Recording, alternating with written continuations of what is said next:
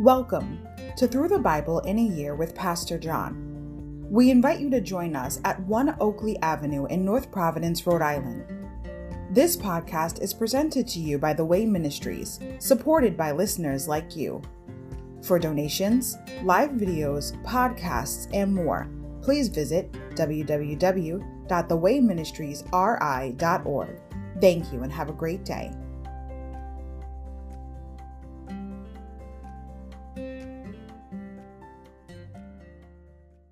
Hi, everybody. Welcome to Through the Bible in a Year with Pastor John. So glad you could join me today to get a portion of God's Word. Today we're going to begin with day 200, July 18, Isaiah 17 to 20, Collapse from Corruption. Overview.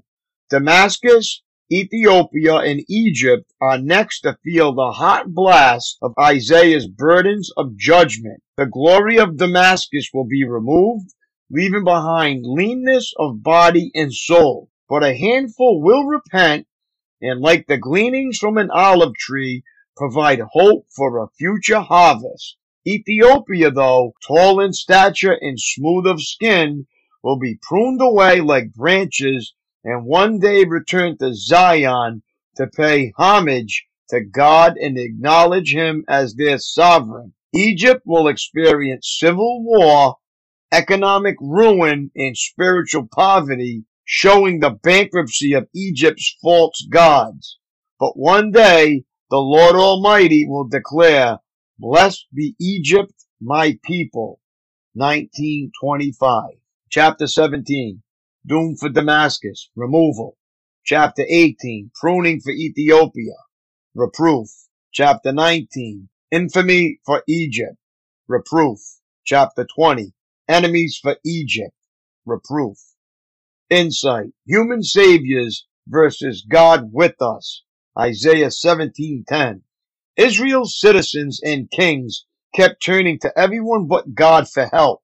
1710, including Aram, Assyria, their own altars, and anyone else they could make an alliance with. This was a tragic irony for those described as the people of Emmanuel, God with us. See chapter 8, verse 5 to 8. Insight. Old Testament POWs. Isaiah 20, 2 to 4. As part of his judgment on Egypt, God instructed Isaiah to dress like a prisoner of war, unclothed and barefoot, for three years, chapter 22 to 4, as a sign of the calamity God was going to bring upon Egypt. Isaiah chapter 17. A message about Damascus in Israel. This message came to me concerning Damascus. Look, the city of Damascus will disappear. It will become a heap of ruins. The towns of Aroer will be deserted. Flocks will graze in the streets and lie down undisturbed with no one to chase them away. The fortified towns of Israel will also be destroyed, and the royal power of Damascus will end. All that remains of Syria will share the fate of Israel's departed glory, declares the Lord of heaven's armies. In that day, Israel's glory will grow dim, its robust body will waste away, the whole land will look like a grain field after the harvesters have gathered the grain. It will be desolate, like the fields in the valley of Rephaim after the harvest. Only a few of its people will be left, like stray olives left on a tree after the harvest. Only two or three remain in the highest branches, four or five scattered here and there on the limbs declares the Lord, the God of Israel. Then at last, the people will look to their Creator and turn their eyes to the Holy One of Israel. They will no longer look to their idols for help or worship what their own hands have made. They will never again bow down to their Asherah poles or worship at the pagan shrines they have built. Their large cities will be like a deserted forest, like the land the Hivites and Amorites abandoned. When the Israelites came here so long ago, it will be utterly desolate. Why? Because you have turned from the God who can save you. You have forgotten the rock who can hide you.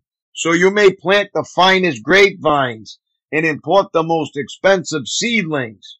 They may sprout on that day you set them out.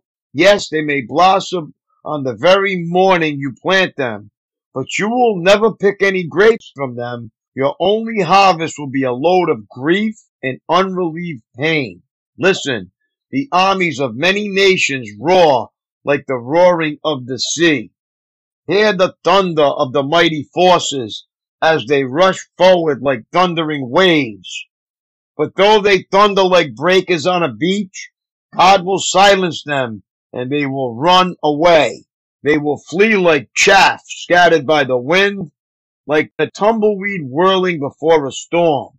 In the evening, Israel waits in terror, but by dawn its enemies are dead. This is the just reward of those who plunder us, a fitting end for those who destroy us. Isaiah chapter 18, a message about Ethiopia. Listen, Ethiopia, land of fluttering sails, that lies at the headwaters of the Nile, that sends ambassadors in swift boats down the river. Go swift, messengers, take a message to a tall, smooth-skinned people who are feared far and wide for their conquests and destruction and whose land is divided by rivers. All you people of the world, everyone who lives on the earth, when I raise my battle flag on the mountain, look. When I blow the ram's horn, listen. For the Lord has told me this. I will watch quietly from my dwelling place as quietly as the heat rises on a summer day, or as the morning dew forms during the harvest. Even before you begin your attack, while your plans are ripening like grapes, the Lord will cut off your new growth with pruning shears. He will snip off and discard your spreading branches. Your mighty army will be left dead in the fields. For the mountain vultures and wild animals the vultures will tear at the corpses all summer. The wild animals will gnaw at the bones all winter. At that time, the Lord of heaven's armies will receive gifts from this land divided by rivers, from this tall, smooth-skinned people who are feared far and wide for their conquests and destruction. They will bring the gifts to Jerusalem where the Lord of heaven's armies dwells. Isaiah chapter 19. A message about Egypt. This message came to me concerning Egypt. Look, the Lord is advancing against Egypt, riding on a swift cloud. The idols of Egypt tremble. The hearts of the Egyptians melt with fear. I will make Egyptian fight against Egyptian, brother against brother neighbor against neighbor, city against city, province against province. The Egyptians will lose heart, and I will confuse their plans. They will plead with their idols for wisdom and call on spirits, mediums, and those who consult the spirits of the dead. I will hand Egypt over to a hard, cruel master. A fierce king will rule them says the Lord, the Lord of heaven's armies. The waters of the Nile will fail to rise and flood the fields. The riverbed will be parched and dry. The canals of the Nile will dry up, and the streams of Egypt will stink with rotting reeds and rushes.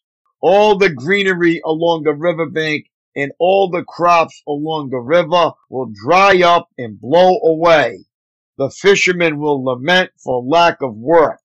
Those who cast hooks into the Nile will groan, and those who use nets will lose heart. There will be no flax for the harvesters, no thread for the weavers. They will be in despair, and all the workers will be sick at heart. What fools are the officials of Zoan! Their best counsel to the king of Egypt is stupid and wrong. Will they still boast to Pharaoh of their wisdom? Will they dare brag about all their wise ancestors? Where are your wise counselors, Pharaoh? Let them tell you what God plans, what the Lord of heaven's armies is going to do to Egypt. The officials of Zoan are fools, and the officials of Memphis are deluded. The leaders of the people have led Egypt astray. The Lord has sent a spirit of foolishness on them so all their suggestions are wrong. They cause Egypt to stagger like a drunk in his vomit. There is nothing Egypt can do. All are helpless. The head and the tail, the noble palm branch and the lowly reed. In that day, the Egyptians will be as weak as women. They will cower in fear beneath the upraised fist of the Lord of heaven's armies. Just to speak the name of Israel will terrorize them, for the Lord of heaven's armies has laid out his plans against them. In that day, five of Egypt's cities will follow the Lord of heaven's armies. They will even begin to speak Hebrew, the language of Canaan. One of these cities will be Heliopolis, the city of the sun. In that day, there will be an altar to the Lord in the heart of Egypt and there will be a monument to the Lord at its border. It will be a sign and a witness that the Lord of heaven's armies is worshipped in the land of Egypt. When the people cry to the Lord for help against those who oppress them, he will send them a savior who will rescue them. The Lord will make himself known to the Egyptians. Yes, they will know the Lord and will give their sacrifices and offerings to him. They will make a vow to the Lord and will keep it. The Lord will strike Egypt and then he will bring healing. For the Egyptians will turn to the Lord and he will listen to their pleas and heal them. In that day, Egypt and Assyria will be connected by a highway. The Egyptians and the Assyrians will move freely between their lands and they will both worship God in that day. Israel will be the third along with Egypt and Assyria, a blessing in the midst of the earth. For the Lord of heaven's armies will say, Blessed be Egypt, my people. Blessed be Syria, the land I have made. Blessed be Israel, my special possession. Isaiah chapter 20. A message about Egypt and Ethiopia.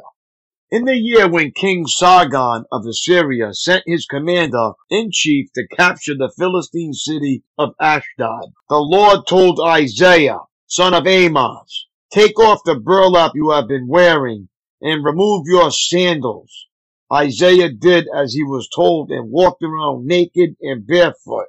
Then the Lord said, my servant Isaiah has been walking around naked and barefoot for the last three years. This is a sign, a symbol of the terrible troubles I will bring upon Egypt and Ethiopia. For the king of Assyria will take away the Egyptians and Ethiopians as prisoners. He will make them walk naked and barefoot, both young and old, their buttocks bared, to the shame of Egypt. Then the Philistines will be thrown into panic for they counted on the power of Ethiopia and boasted of their allies in Egypt. They will say, if this can happen to Egypt, what chance do we have? We are counting on Egypt to protect us from the king of Assyria. My daily walk. The case is presented. The jury recesses. A verdict is reached. Guilty as charged. But then the trial takes an unexpected twist. The presiding judge also happens to be the criminal's father. And just before his son reaches the bar, the judge steps down, takes off his robe, and pays the fine for his guilty son. Justice and mercy. That story illustrates a divine truth. The judge would not have been just if he had allowed his son to go free but his love caused him to take his son's place in paying the fine. The same is true of God. He would not be just if he ignored the sins committed against him For in his great love, he gave the gift of his son to pay the price for our sins. Isaiah 14, 1 to 8 is a message of mercy inserted between many dark chapters of judgment.